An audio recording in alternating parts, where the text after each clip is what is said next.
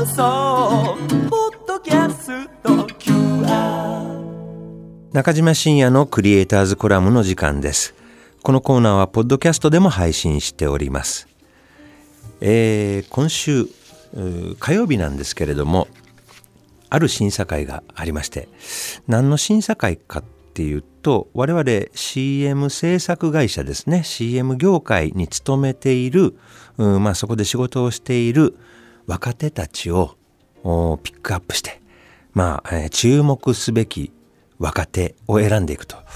これあの JAC アワードって言って日本アドコンテンツ制作協会っていう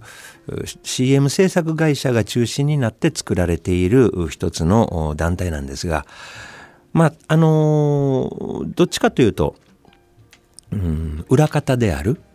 仕事なんで、えー今ねやっぱり若者もこの仕事から少しずつちょっと離れつつもあるんでやっぱり若者を褒めようよということで各プロダクションがエントリーした中からですねあの私と同じ、えーディレクターリマーカブルディレクターということで選ぶんですがであとプロデューサーといって僕も何度か話してますけれどもお金とかスケジュールとかスタッフィングをやって一本プロデュースする。でプロデューサーになるためのプロダクションマネージャーと、まあ、この3種類のリマーカブルのファイナリストを選んで、えーグランプリを選んでいったんですけどもね。あのー一次審査はまあ書類で。ディレクターの場合は作品なんですけれどもこの書類選考を通った人たちはですね映像でもって自分のプレゼンテーションをするんですね。3分間の映像です。まあ、その中には自分が携わった、うん、コマーシャルの映像なんかも織り込みながらえーこういうふうなあ仕事で頑張っていますということを表現するんですがこれがですね年々レベルが上がってるんです。うまいんです、えー自己表現が上手というか、まあ、この構成とかねえー巧みに演出されているというのもあるんですけれども自分がもしこれやれって言ったらできるかなというふうに思うぐらいにうんと上手に自分を表現するんですね。まああの近頃の面接試験でもねすごく上手に自分をプレゼンテーションするね要するにプレゼンテーションっていうことがね当たり前になってきているのかなと若者の中でというふうに思うんですけれども、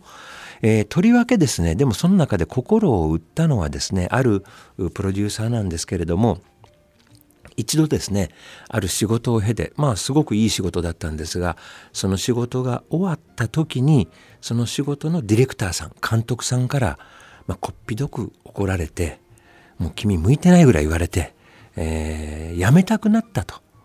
もうこの仕事辞めたくなったんだと。で自分が携わった CM であるにもかかわらずその CM がテレビから流れるともう耳を塞ぐと。もうトラウマになってしまった。でもその半年後か1年後もう一回その仕事に就いた時にその監督から、えー褒められたと「うんお前ワンナップしたな」と褒められたらしいんですよ。でそれでまた少しやっていく自信がみなぎってきたと。まあどっちかというとちょっと感動しちゃうようなね、えーまあそういう気持ちみんな持ってると思うんですけれども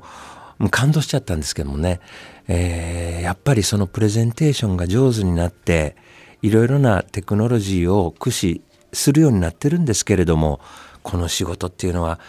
その感動したプロデューサーのように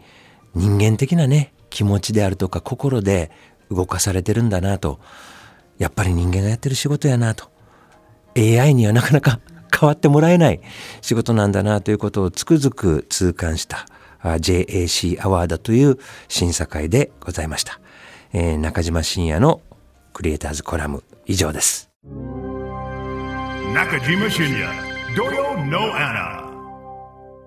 文化放送 FM916 AM1134 中島深也土曜の穴11月25日放送分の中島深也のクリエイターズコラムをお聞きいただきました。中島深也土曜の穴は毎週土曜日午前11時から午後1時まで生放送でお送りしています。生放送でも聞いてくださいね。